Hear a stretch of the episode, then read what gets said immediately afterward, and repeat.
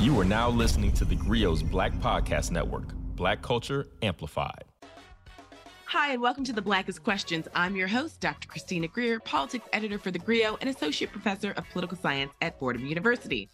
In this podcast, we ask our guests five of the Blackest questions so we can learn a little bit more about them and have some fun while we're doing it. We're also going to learn a lot about Black history, past and present. So here's how this works we have five rounds of questions about us Black history, the entire diaspora, current events, you name it. And with each round, the questions get a little tougher, and the guest has 10 seconds to get it right. If they answer the question correctly, they'll receive one symbolic black fist and they'll hear this. And if they get it wrong, they'll hear this. But we still love them anyway.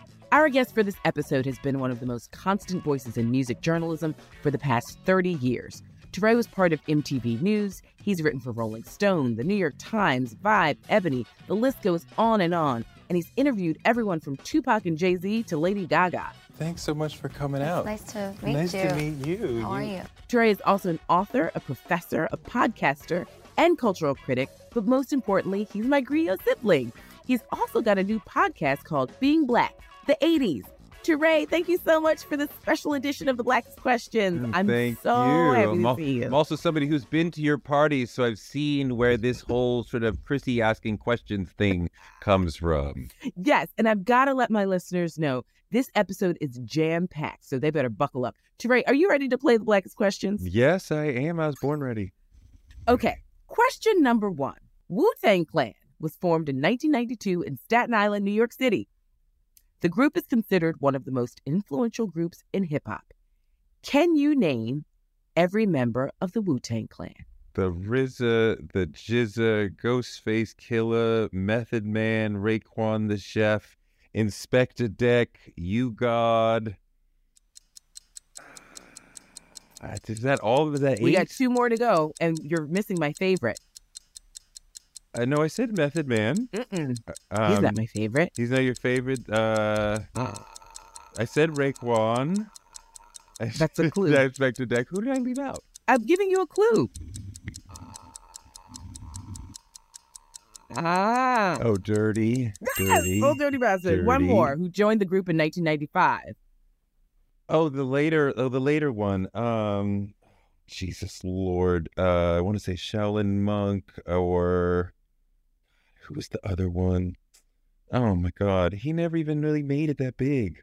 Jesus Christ. Cappadonna Oh is the God, last and final member. Um, and I hope our listeners understand, you know, if you know Ol' Dirty Bastard's album, he has that whole thing where he does that that voice thing, which I love. I think he's a genius. It's my favorite. Yes. Okay, so the group's debut album, Enter the Wu Tang 36 Chambers, which featured songs like Protect Your Neck and Cream, is considered one of the greatest hip hop albums of all time.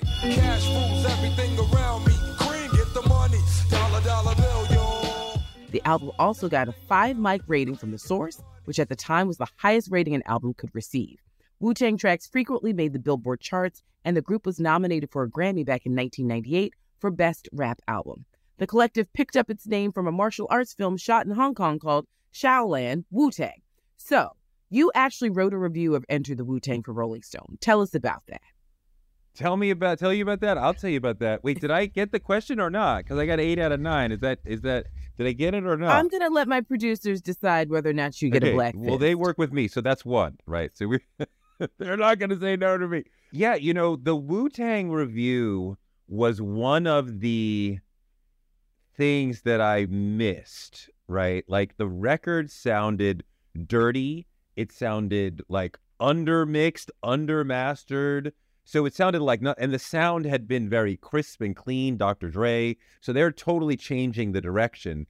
I didn't get it right away. It took time for me, and I think for a lot of people to really get into the Wu Tang sound um, and to understand who they were. Because I'm like, there's a million guys here. I The mean, I'm a member of the Wu Tang. Clan. If we if you think about it, it's so many people. I mean, I I didn't get it. I gave the the review was more like medium rather than what I would give it now is probably a probably a five because it is genius, and I think that they did subsequent things that were far more genius as far as Ghostface albums, uh, absolutely Raekwon albums. You know, some of the work Method Man did, on and on. Uh, Dex work, you know, GZA, but uh, the first the first one was extraordinary, and I didn't recognize it right away. Yeah, and that that gritty sound is something that you know we weren't accustomed to hearing. It sounded unfinished, unpolished. It sounded like someone's you know basement. But in retrospect, it, I think the album holds. Obviously, my favorite Wu Tang Clan member is Ol' Dirty Bastard. I think that his solo album is just a work of art. It's a masterpiece. I can It listen does- to it all it the does time. hold because they weren't in line with the way things were supposed to sound then. So it doesn't sound dated because they weren't doing the contemporary things. So they exist out of time as far as uh, the timelessness of those records. Now, are there any other artists who you've changed your opinion about over the years, where either you were you were really in love with them at the time, and then you're like, mm, "This is whack" in retrospect, or you were a little lukewarm, and now you realize, okay, they should be on someone's Mount Rushmore. I'm not, you know, that's interesting. I'm not really sure. I'm thinking of nobody's coming to mind right now where I downgraded them. Like, I think once you understand somebody and you connect with them as musician and fan um, or critic, you know, that, like that's going to stay, right? Like, it may end up that was dated, but I'm not going to, 10 years later, that album was actually whack, but I loved it. Like, but somebody who I didn't get, uh, I don't know. I don't know. I'm not sure I can. I'm not sure I can say. Well, I'm not sure what I would think of that. I gotta say, like every OutKast album that's ever come out, the first few listens, I'm like, I don't get it. It's, it's sort of I have to like earn the listening pleasure of an OutKast album. Around just you, your mama and your cousin too. Rolling down the strip on boats. Coming up, slamming Cadillac doors. Like the first time I heard ATLiens, I was like, what in the deuce is this nonsense? And then I think, you know, What over time, deuce? like, you know, after a few listens, I'm like, this is brilliant. Same with Aquemini. I mean, all of their albums for me, I sort of have to like sit with them for a short spell before I can really understand I and think truly some appreciate them. some artists, some albums, we need multiple listens to understand and and sort of just put everything into order in our mind. And some, you know, hit you right away. Sometimes the more profound musical relationship will come from the thing that you didn't first understand, right? And that you had to just put in a little bit of time. Look, the first time I put on a Nina Simone song for myself, I was 22. I heard the sound of her voice. It it freaked me out. I was not emotionally prepared as a 22 year old to deal with Nina Simone, and I turned it off, right? And I came back to it uh, a year later and was like, okay, now I can better Right. appreciate, understand, and deal with this.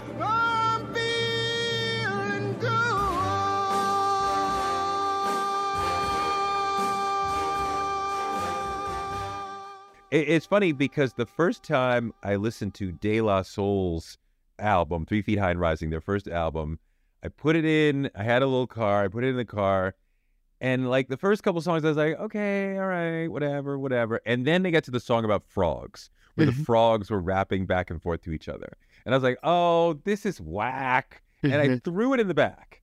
And then like a couple months later, potholes in my lawn came out. I was like, yo, that record's incredible. I I got let me give this another chance.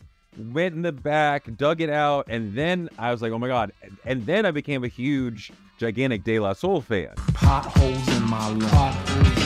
Everybody's saying what to do when sucker lunatics start digging and chewing. But you know, at first they threw. I wa- I was not ready. It's not them. It's whether or not It's- we are ready. Exactly. Exactly. Okay. This record company was based in Englewood, New Jersey, and is credited with being the first label to release rap music. What is the name of this label? Sugar Hill. Okay, so Sugar Hill Records. The recording studio was first opened in the 1960s by married couple Sylvia and Joe Robinson and was originally called All Platinum, but changed its name to Sugar Hill Records in 1979 when it began focusing on rap music. Soon after, the label released Rapper's Delight by the Sugar Hill Gang, and the song became rap music's first top 40 hit. Now what you hear is not a test. I'm rapping to the beat. And me, the groove, and my friends are gonna try to move your feet. Grandmaster Flash and Furious 5, Crash Crew, and Treacherous 3 were just some of the acts that recorded with Sugar Hill. The label was eventually sold in 1986, and in 2002, the Sugar Hill building burned down, taking with it master tapes of hit songs like The Message and Rapper's Delight. So, do you remember where you were the first time you heard Rapper's Delight? Oh, absolutely. I was in my mom's car. It came on the radio. It it, it, it was so pop that it made it on to because my mom was not into black urban contemporary radio. She was a mom, right? But she listened to um, a station that had uh, a softer. So Mhm. I play Lionel Richie and Paul Simon and Wings, right? Paul McCartney's group, um, lighter stuff, right? But Rapper's Delight had a light feel to it that it could pop up on pop radio. I heard it on the radio in my mom's car, and I was immediately like, what is that? And we had heard songs before where there was a little rap part, right? Dizzy Gillespie, Jimi Hendrix, other people gave you a short rap part, maybe a, a four, maybe a six, right? Not, but this was like, yo, they're still rap, they're rap, they're, They're still, still going, they're still going, they're still going. Like this is amazing. The form of rapping blew me away the first time I heard it. Rock, rock, yo, throw it on the floor. I'm gonna freak you here, I'm gonna freak you there, I'm gonna move you out of this atmosphere.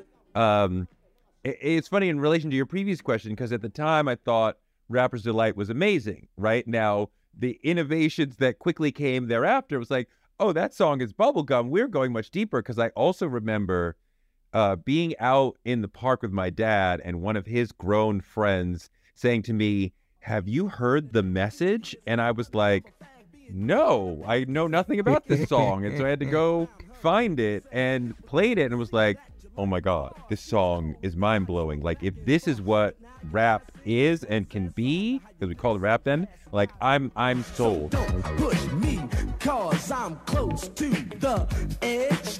I'm trying not to lose my head. And when did you know that it was that sort of hip hop was going to be a staying force?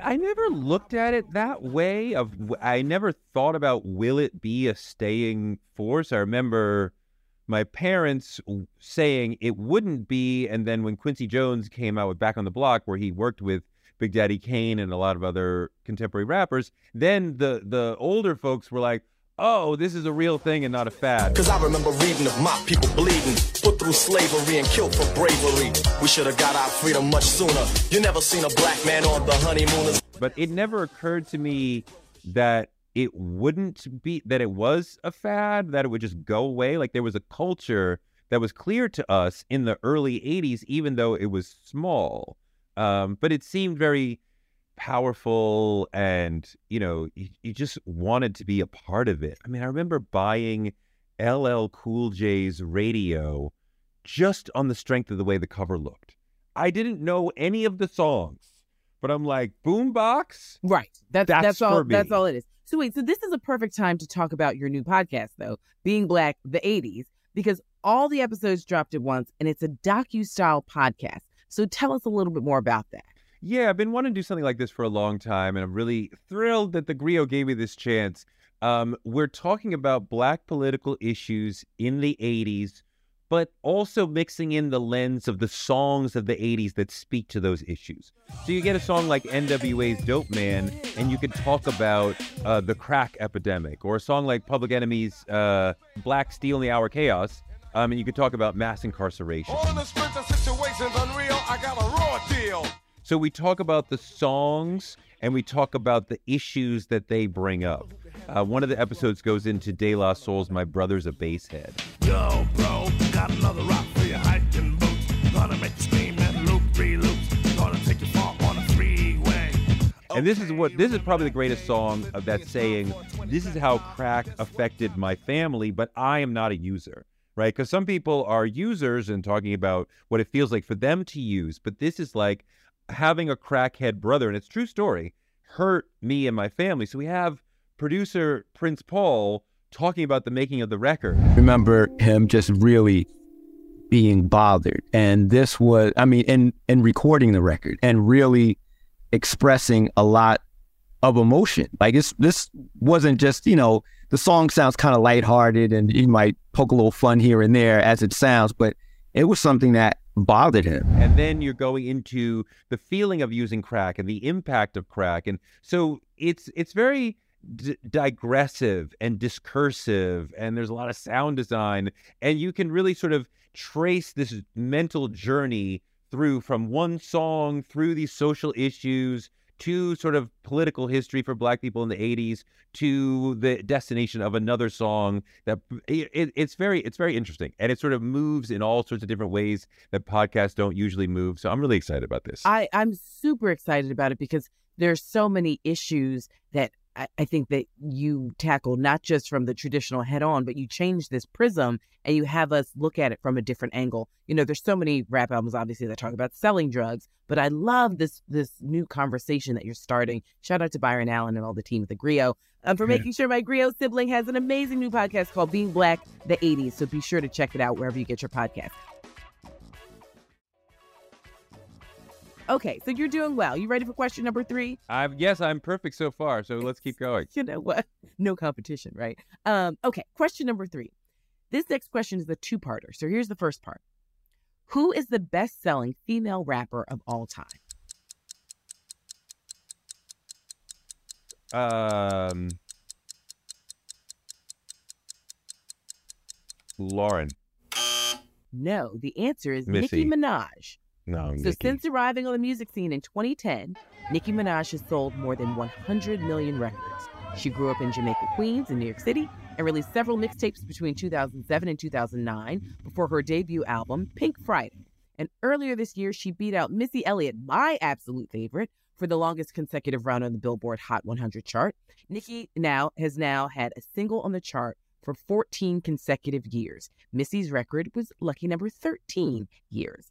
And so while we're talking about Billboard, let's chat about their controversial list that ranked the top rappers of all time. Nicki was the only female who made the top 10. That I will retire with the ring and I will retire with the crown. Yes. She was given the number 10 spot. Jay Z took the top spot, which I highly disagree with, followed by Kendrick Lamar, Nas, Tupac, and Eminem, rounding out the top five. So you know I had preguntas, preguntas, preguntas. So do you think Nicki was in the right spot on the list? And were there any other women missing from that top 10 list that you would have liked to see? I'll answer the first part of the question. I'm not answering the second part of the question. Well, uh, no, no, Nicki's way too high. She's not top ten. That's ridiculous. That, that it's it's completely ridiculous. No, she's not top ten. She's she can flow, but there's not anywhere near enough substance in the rhymes for her to be top ten. That's a joke. Um, Lauryn. I could make an argument for Lauryn being top 10. I, I mean, I could see that. Um, but I mean, some purists would say there's not there's not necessarily enough Yeah. Where's the body material to be top 10 as opposed to, you know, people who are ranked higher. Um, I mean, you know, look, What about Queen Latifah?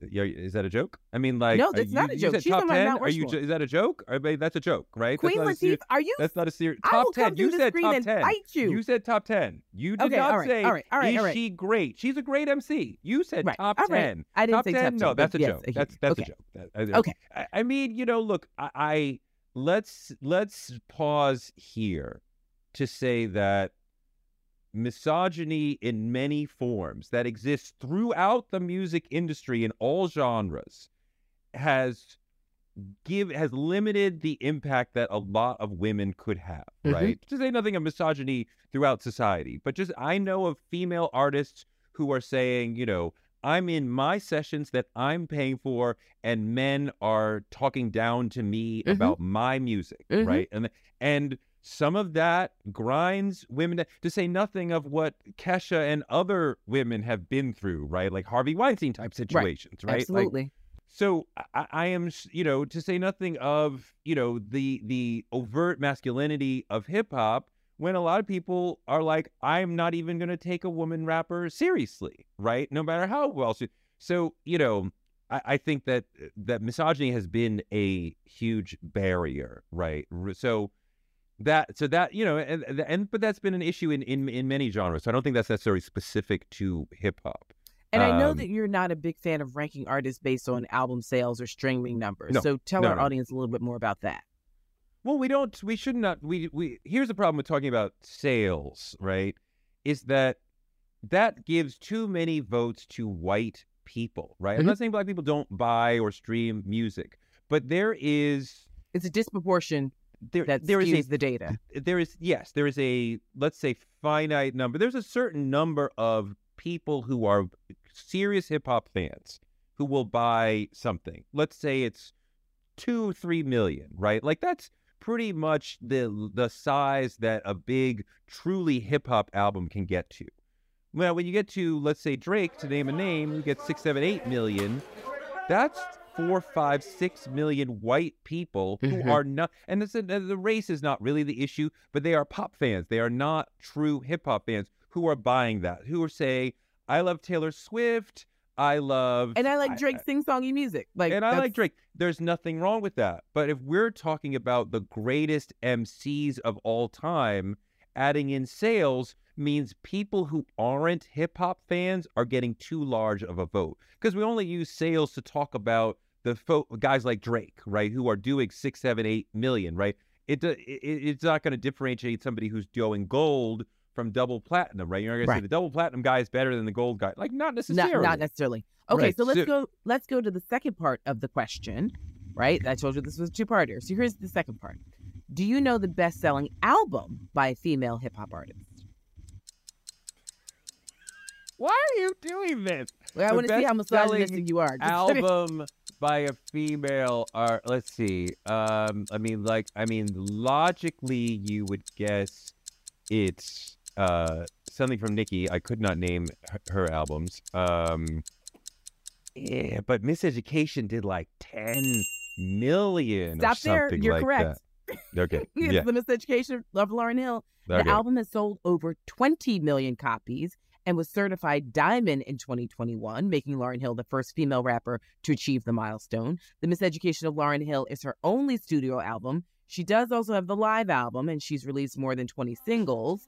Lauryn Hill, of course, is part of the group The Fugees, which is often called one of the most influential groups of the 1990s. Strumming my pain with his fingers. Singing my life with his words. So, would you agree that they are one of the most influential groups of the 1990s? are the Fugees one of the most influential? I mean, I guess. I mean, I, I, I, guess they're very influential. I mean, like there was definitely uh, there was a period when there was a lot of energy around how can we mix the R and B sound and the hip hop sound, right? And that's Mary J. Blige. That's the whole sort of puffy idea of things that expanded way beyond them, and there was a whole. And so the Fugees are giving you that. Um, you know, I- mean, I would love for the music to, uh, for hip hop to have more of a diasporic sound, more of the Caribbean sound that Wyclef put in. I mean, like nobody sings like Lauryn.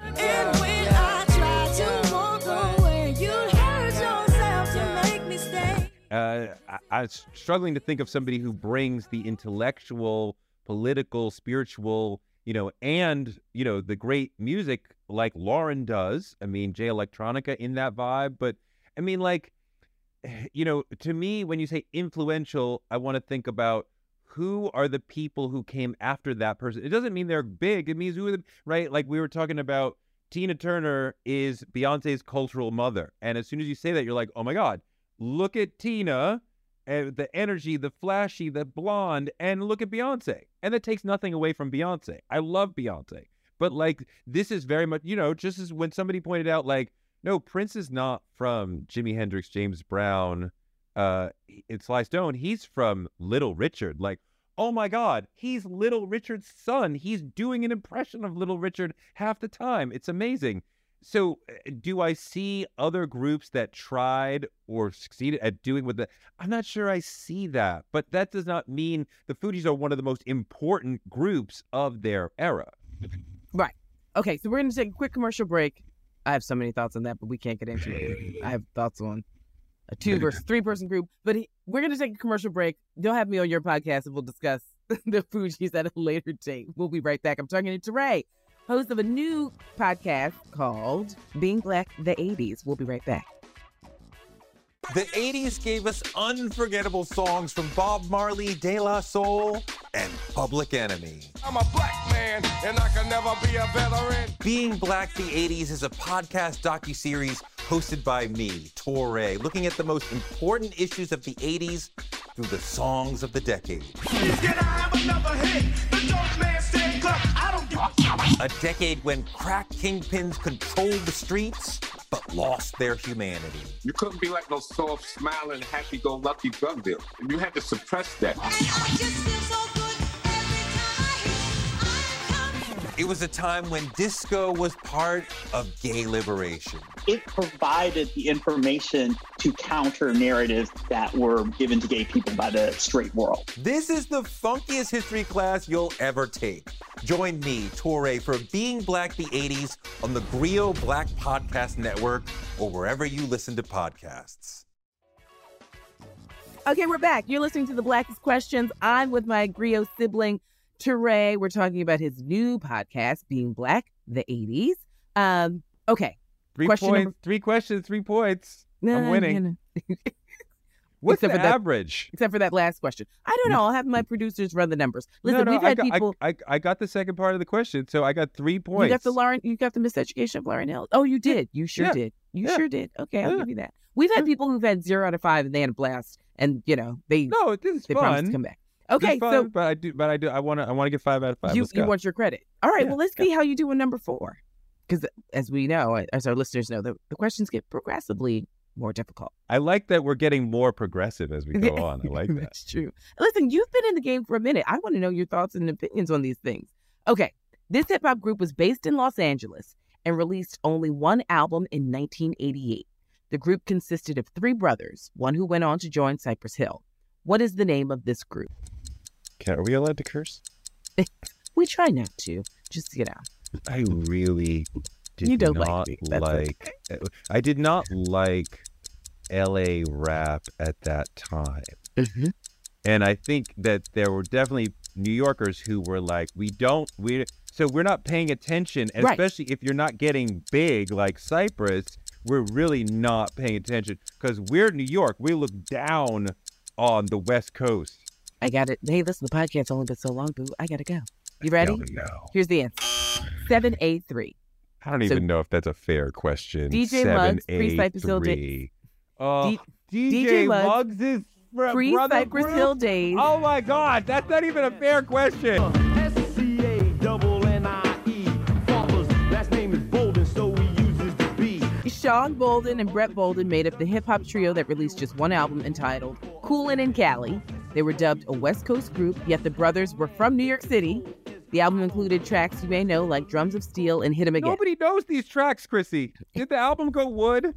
Oh my God, who would even know this? It's a good lead into your podcast questions on New York and LA and various influences. So, what other hip hop groups are out there that might not be considered some of the greats, but you think still have catalogs that are worth a listen and we should tell our audience about them? Well, I mean, you know, Jay Electronica is probably the name that comes to mind right away, who I think is vastly underrated in terms of a lot of hip hop heads know him and love him, um, but say, oh, he hasn't produced enough music to. And I think people who are not like digging in the crates type hip hop heads may not have uh, dug into him. Children of the corn. Oh, I must be dreaming. A lady in a nightgown, puffing, kush screaming. Signal me over. You with the waves. I sing you from the Catholic Church, deep digging graves. This is one of the extraordinary MCs of the modern era, a guy who talks about religion and spirituality, who's extremely deep in the way he approaches uh, music. And I, I- love his music. I loved his albums. He and I, before his uh, album, which we were all waiting for for like seven or ten years or something, um, I had more of his music in my iTunes than a lot of rappers who had albums out. So I was like, he's produced a lot of stuff. Mhm. Um, who else? God, Chrissy. I mean, Well, you let's know. but Go ahead. let's shift gears for a second because I want to talk about the West Coast sound of the 90s for a moment. So we know that Death Row Records was founded in 1991 in Los Angeles, and they released several iconic hip hop albums. I remember blasting the tapes in my 1981 diesel car in high school. Um, and they were part of a lot of significant pop culture moments. You know, we remember the Source Awards with Suge Knight, for example, obviously the beef between Biggie and Tupac. Did you ever interview Suge Knight or anybody from the death row camp and spend a little time in Los Angeles? Oh, look who does not pay attention to my work. Did Wait, I ever hey, interview sir. Suge Knight? Are you kidding? I know this. Next, I'm he's going to ask if I ever interviewed R. Kelly. I'm- yes, I interviewed Suge For Knight. the audience, no, you didn't. Yeah, you didn't. You didn't know. You didn't know. Because this is a very traumatic work story. for a long time, sir, disagreeing I'm with gonna you for have to even go longer. talk to. I'm an emergency call with my therapist just to bring this story up out of the vault. It's so painful, but I'll we, do it I know you. this. I need to make sure our audience knows. Do yes, it for tell us you, about your iconic interview. So I was doing a story for the New Yorker on a record executive from the 70s named Dick Griffey, who in some ways was like Suge before Suge. He was a he was huge. He was a real gangster and he was determined to make money in the music business. He had mentored Suge. So when I'm hanging out with Dick for, you know, many days, I kept saying, like, let's go see Suge. Because he was suing Suge. Uh, oh, because he said that he owned five percent of Death Row from having given him seed money from the at the beginning. So fi- he's like, no, no, no. And then finally he sets it up. We go over to see Suge. It's like midnight or something. Sh- I say I want to talk to Suge, and I'm trying to do the story quick. Uh, I would say I, I want to talk to Suge alone. I'm interviewing him. Uh, Dick leaves. I don't know where he is. I'm in Suge's office at death row at midnight. It's as ominous as you could imagine. And he's and I'm interviewing him, asking basic questions about Dick Griffey, and then finally I'm like, "So what's up with the lawsuit?" And he's like, "What are you talking about?" And I pressed the question because that's what you're supposed to do. Although if you are sitting in the enemy's lair, you perhaps should not do that. Um, he, uh, long story short, he kind of grabbed me around the shoulders and kind of pulled me around the room a little bit. He kind of felt like a rag doll. There was a period of time where I was trapped in the room and there was a clearly a young gangbanger who looked like five minutes out of county or five minutes off the street who was just standing there who he's like Suge was like talking to him and I'm like this guy's to rush me and I don't know what I'm to do right? And I if I break only one bone tonight then I'm ahead of the game. Um and then finally uh we kind of wrapped that up partly with Suge showing me this incredible re- he remembered our 45 minute interview in detail like everything that I asked and everything that he said he repeated our 45 minute conversation because we were like going to redo the interview but now I'm too scared to talk and he just redid the interview all by himself and then he's like all right you got your interview get out of here and I like ran out it was horrible um it's very scary but it's actually going to be part of another show that we're doing for the Grio called Star Stories that's going to come out uh later later oh, I year. absolutely love it. Very traumatized now, Chrissy. I'm very traumatized. Can somebody bring me some And that's tea? what we like I'm to do out. here on the Blackest Questions. Right? No, I kid, I kid. Bring people Uh, out. Uh, but really quickly, before we go into question number five, do you think that some of the violence that we're experiencing in hip hop and in the lyrics and the music and the rhetoric is just a part of hip hip hop culture that's here to stay, or do you think that there could be a cultural shift because there's so much other stuff going on that we might see sort of a return back to? I mean, uh, partly- conscious- conscious rappers. You partly um, fall back on like you seen Bay talking about hip hop is um, you know an avatar for the community. It is a representative of the community. It, it's not like things are happening that are not tied to what's going on in the community. There is uh, death and Mhm. an overprevalence of guns uh, And drugs. and drugs in And our drug commu- usage. Yeah, in our community, and so you see that in hip hop now a lot we are seeing gun deaths in hip hop, but we're also seeing natural deaths in hip hop. Uh, you know, so I mean, some folks perhaps are not able to take care of themselves or maybe uh, unwilling to see the doctor or have hereditary health problems, all these sort of medical racism issues that we have heard about that that you know don't escape just because you escape to another class. So you know there's there's a lot going on, but I don't think that it is divorced from uh, what's going on in the community. And like these are issues that we are dealing with in the community at large. I don't think that there's a specific problem that is endemic to hip hop that like we you know that like that's I, I don't subscribe to that notion. All right. Well, good to know. I can't wait to hear more about uh, your thoughts on this on your new show, Being Black, the 80s. Okay. Question number five Are you ready to rock and roll? Uh, is that the question? Yes. so, this group has been described as Southern rap pioneers, and they had a highly successful album release in 1989. But radio stations and MTV refused to play any of the songs because of their quote unquote violent lyrics. What is the name of this group? wait, wait. Because of the violent lyrics or because of the sexual lyrics? Violent lyrics. Oh, that would be the Geto Boys. You are correct. The Geto Boys were a trio from Houston, Texas that eventually consisted of Scarface, Bushwick Bill, my favorite, and Willie D. The group started out with completely different members and went through a couple of switch ups before they became the trio that stayed together for decades. The group's hits, Mind Playing Tricks on Me, and Damn It Feels Good to Be a Gangster, are hip hop classics. Damn, it feels good to be a gangster. A real gangster ass nigga knows the play. So, who do you think? You know, I like hot takes on this show, and you know, I like putting you in the hot seat. Who do you think are some of the most influential rappers or rap groups from the South? Oh, see, that's funny because you brought up Geto Boys. I thought you were going to put me on the hot seat by saying, "Can you talk about disabled rappers?" I'm like, "No, I cannot." Bushwick Bill is the only one I could think of. Um, well, Fetty Wap had one eye, but I don't know if that counts. Um, the question is about Southern MCs. Mm-hmm. Well, I mean, you know, we talked to, we touched on Andre 3000. I think, you know, who's one of the greats, definitely a top 10 all time. Um, I think Lil Wayne is one of the top 10 MCs of all time. His talent is extraordinary. The way that he does, I mean, the flow is ridiculous. Um, but his use of the English language and the way he thinks about society and Extraordinary. his lens, I'm just, it's like a kaleidoscope, and I'm totally into it. Yeah, yeah, yeah. And the way that he uses metaphor, there's a horrific trend that I hate where people do a sort of, I almost look at it like a perpendicular ho- homonym relationship. I'm going to hang your career up like a flat screen. I'm like, that, uh, no. Like I call that the Rick Ross style of rapping, well, even though he likes to rhyme words with rain with your words. girl Nikki loves that. And I He's hate like, because I'm a boss. doing it. Because I'm a boss, and it's like, mm, you're rhyming boss with boss. But- Thank you. But Wayne does metaphors brilliantly. You know what I would love, Touré? Yeah. I would love a sit down conversation between Langston Hughes and Lil Wayne. Okay.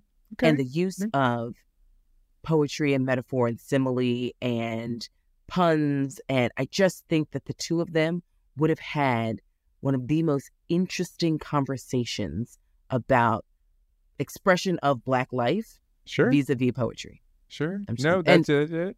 Biggie's, Um, Biggie's up there too with me, but that's I okay. mean, T.I. is extraordinary. Oh, You okay. know, I Rick would've- Ross is interesting I would have had because T.I. on my list at all. no, no, T.I. is one of the great rappers from the South. Really? I think without a doubt. But he, the Rick Ross, I want to throw in. He's fine as a rapper. This is not a great flow or a great writer, but he is the greatest music slash beat picker. I think I'm Big Meech. Larry Hoover. Whipping. Hallelujah. Yeah, I enjoy his bangers. He's I the do. game, right? And I was been like, yo, if we made Rick Ross an A and R and let him pick beats for somebody else, you know, for example, Nas, who is the greatest MC who doesn't pick great beats quite Mhm. often, but he told me he does that on purpose because he wants to challenge himself. Because he's like, if Oh. I picked the illest beat, it would be too easy. So he Well, wants to go in a harder road. Does he want us to also focus in on his voice because we're not just absorbed by the beat? he didn't say that, but I mean, I'm sure that becomes part of it. But it's just he he just said it's a harder challenge. Yeah, you can hide behind a great not- beat. I mean, we see it all the time, Jay Z. Yeah. Um. So I'm also going to say I didn't hear you explicitly say Big Boy. You said OutKast, but is he up there for you? Big Boy's a great MC. I think Andre is just deeper and just more philosophical and a little smarter. But I think Big Boy is great. Um, uh, CeeLo is an extraordinary MC. Um, who else do I love from the South? I mean, Jay Electronica is from this is is from the South. Uh, is from New Orleans. Um, who else? I mean, Missy's from the South. Would you put her in that category? well, is Virginia the South? Uh, yeah. Okay. Listen, I I, mean, believe in a 17 state South. If you had U.S. chattel slavery, you are the South. If Virginia is the South, then sure, yes. Are you, also doing like get, Three Six Mafia? Are they anywhere for you? What? I'm asking questions that the listeners might want to know. I don't sass think the listeners want to know about what three six. What? I thought we were doing. I'm this trying to be we're doing serious stuff. Now you're jokes. Now you're all jokes again. There's somebody I'm forgetting. I'm forgetting. Texas, Louisiana, Mississippi, Alabama, don't Georgia. know. You know, you know the big. I think the, you know, Atlanta is is so hot in hip hop and in music in general.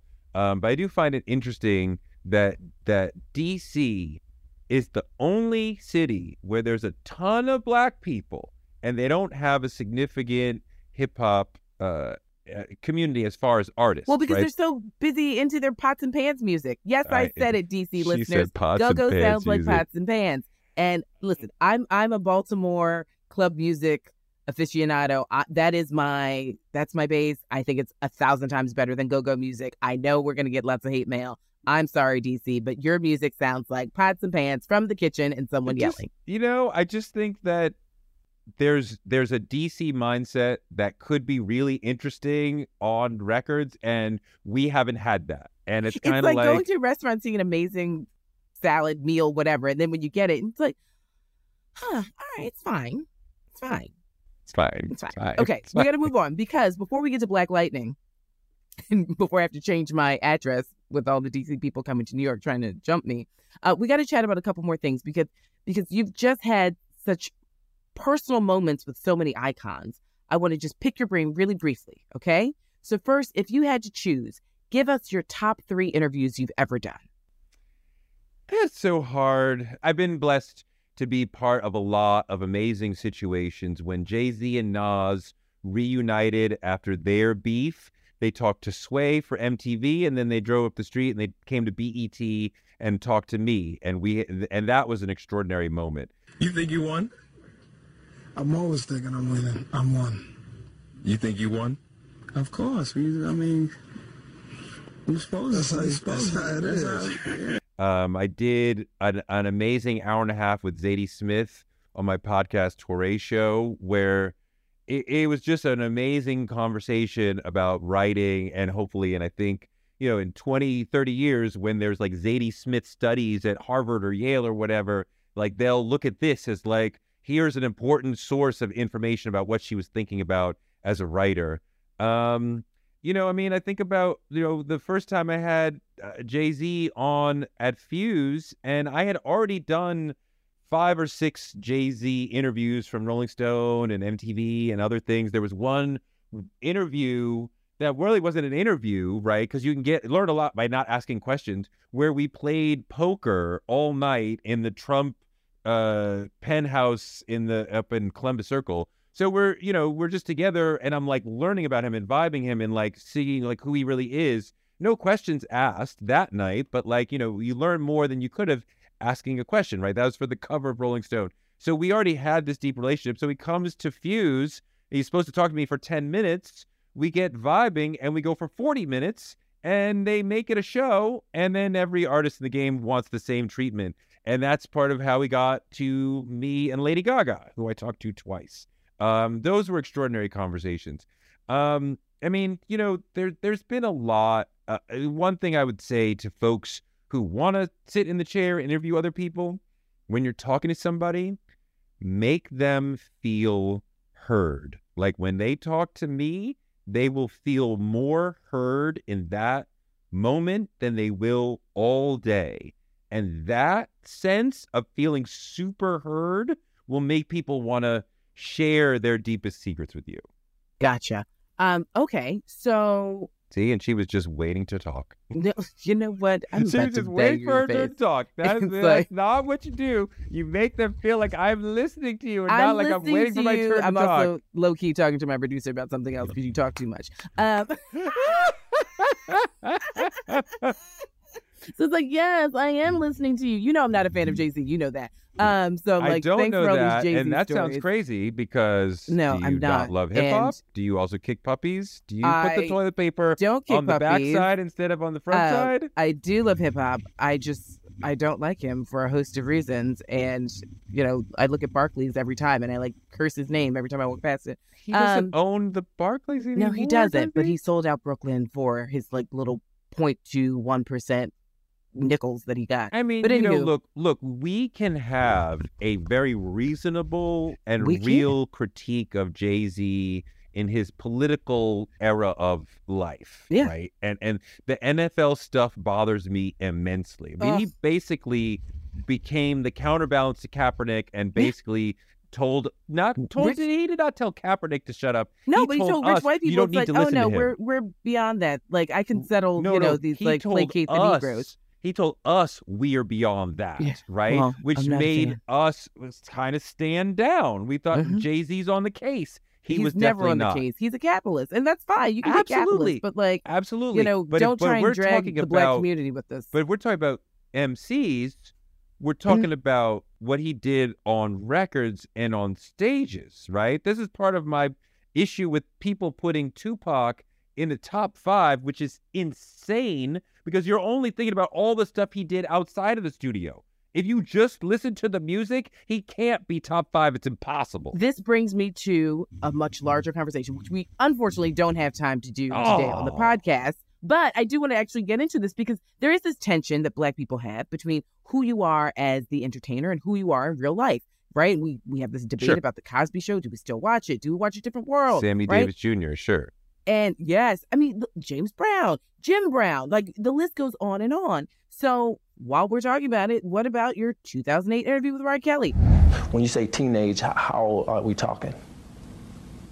Girls who are teenagers. But you know, 15 years later, R. Kelly's now a convicted felon. He's likely never going to get out of prison. We've heard these rumblings. You know, I went to high school in Illinois. I heard the rumblings all through high school. You were the first person in the media to put out a copy of R. Kelly and Aaliyah's marriage certificate when she was 15 and he was True. 27. Um, why do you think it took so long for the legal system to catch up with what a lot of people knew for a long time? And how do you feel about the people who separate R. Kelly the man from R. Kelly the artist? Like, where I mean, do you I fall I on don't- that? I mean, that I don't know how you can do. I don't know how you can't be triggered listening to R. Kelly. R. Kelly's music is still available. Um, I, don't understand how you can listen to an R. Kelly and not feel triggered. I don't understand how you could listen to Kanye and not feel triggered. I don't understand how you could listen to Michael Jackson and not be triggered and not feel like this is jamming up the signal of my mind of being able to enjoy this music. But I mean, on the way to studio, I saw somebody wearing Balenciaga and Kanye shoes. So, you know, who who knows? Right. Huh. Um I mean, I I'm an anti R. Kelly, like his music is not allowed in my home. I don't listen to it. Um then someone asked me, you know, well then do you listen to Kelly Price or Aaliyah? And I do. I listen to both of them, but What's wrong I don't that? What'd you say? What's wrong with that? Right. I mean, I, but they, you know, they're like, well, he created, you know, a lot of their music and their sound. So if you're anti R. Kelly, then you should be anti. Uh, That's a stretch. okay. All right. Well, I mean, I That's still listen stretch. to it. I'm not they gonna. sang, they sang the music. I mean, that's a stretch. I don't have to. now, where do you fall on, say, Michael Jackson then? I don't listen to Michael Jackson's music anymore. It turns my stomach. I saw Mm. the documentary, and Mhm. I cannot take. I cannot treat him in my life, in my mind, the same way that I did before. It, it, I am completely grossed out, and I'm also disappointed in myself because when he was doing his thing, and I'm not sure that I could have figured it out, but I was a major music journalist at the time. And there were whispers of there's a serious problem here. And I never took it seriously to say, let me go see, let me knock on some doors, let me call some people and see. And I think in general, the music journalist community heard the rumors and never did anything. And, you know, I, I, I and I chief among them. And Diane Dimond was running around saying this for years. And we were like, she's a kook. And it was like, no, who is Diane Dimond? she was was the first person who who I remember on a big scale writing books saying Michael Jackson is doing these things. Gotcha. And we were like, she's crazy. And it was like, nope, she wasn't. She called it. Now I don't know what her sources were early, but she she had the story. I didn't, and I didn't look into the story, and I am regretful of that. Even though I don't know that I could have. I think that story is so behind, uh, you know, closed doors that you know you, you have to be much bigger to be able to get at it. Right. Uh, well, hopefully, in one of your shows, we'll continue to delve deeper in it because I think that you know there's a, a lot in the black community that we collectively just need to have a sit down. I mean, between you know so many icons that we grew up with and loved, genuinely loved Bill Cosby, Michael Jackson, R. Kelly, and they were such fixtures in our community. And I mean, and now Marvin Gaye didn't he marry someone who was seventeen? Yeah. Listen, the list goes. James Brown. I mean, like when we think about rape, when we think about you know how men abuse women and children. I mean, there are a lot of people that don't hold up this, the test of time. Okay, so we got to take a quick commercial break. Obviously, Chrissy and Touré could talk and argue and fuss and fight like Griot siblings all day long, but we'll be right back. Okay, you are listening to the Blackest Questions. I'm your host, Dr. Christina Greer. I'm here with my Griot sibling, Touré, host of the new podcast, Being Black, the 80s. It is now time for the Black Lightning Round. Are you ready, Touré? This is the round where there are no right or wrong answers. You just say the first thing that comes to your mind and your heart, and that's where we go. Okay? All right, Favorite thing to do in New York City? play tennis. What's the best way to listen to music? Vinyl record, CD, streaming, tape, eight track. Well, vinyl sounds best. Okay. One catalog has to go. A Tribe Called Quest, Lil Wayne, Public Enemy. Uh, no, no. The correct answer is no. What are you talking about? One has to go. No, they don't have to go. I have to. I have to speak to the manager to see why one of them has to go because I can't. I can't get rid of any of them. Okay, well, I'm gonna get rid of Public Enemy. Um, what? Yeah, I done it.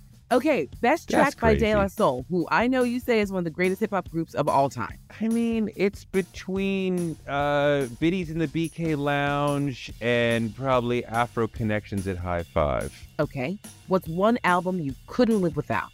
The old De La Soul is dead. Okay, and the last thing, since we've got a new podcast coming up from Touré, being Black, the '80s. What's one thing our viewers would be surprised to know about you? Um, He doesn't like to argue. Really, he doesn't.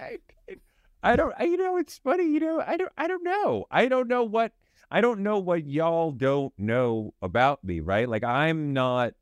I mean, like if you only interact with me as far as my media, you may not know that uh, you know that I play tennis all the time, and that uh, you know I think about that all the time, and that's a big part of my life. Like you may not know that may come out of left field for you, but like you know I this the the the tennis situate community I grew up in was super black, right? And it's one of the blackest tennis clubs in the country, right? And and it was this extraordinary situation. If I made a movie about it, you wouldn't believe it, right? But it was it was this it was an amazing place to grow up. And so it wasn't just about the game, it was about the the culture was there, right? And and um so I I loved that place. All right. I want to thank you for coming on the Blackest Questions. And, you know, I adore you. I really, you know, I know we fuss and fight uh, on on tape and off, but I, I do want to just, you know, for our listeners, so it's on record in perpetuity. I so appreciate your writing and the way you think about Black people and not just Black music, but Black culture.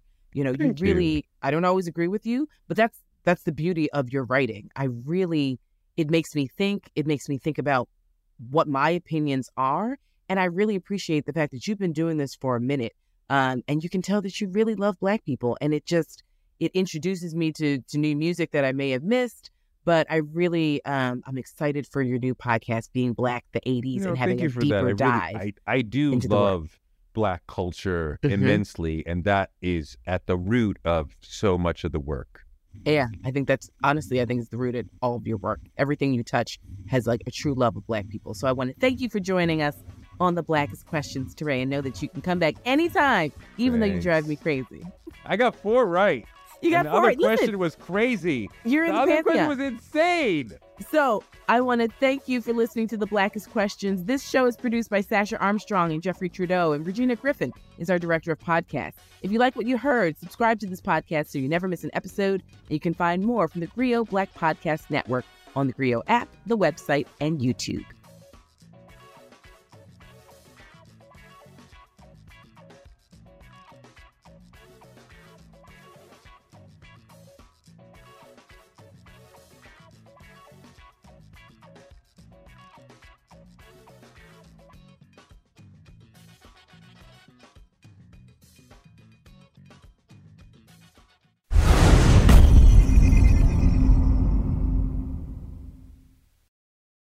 The 80s gave us unforgettable songs from Bob Marley, De La Soul, and Public Enemy. I'm a black man, and I can never be a veteran. Being Black the 80s is a podcast docu-series hosted by me, Touré, looking at the most important issues of the 80s through the songs of the decade.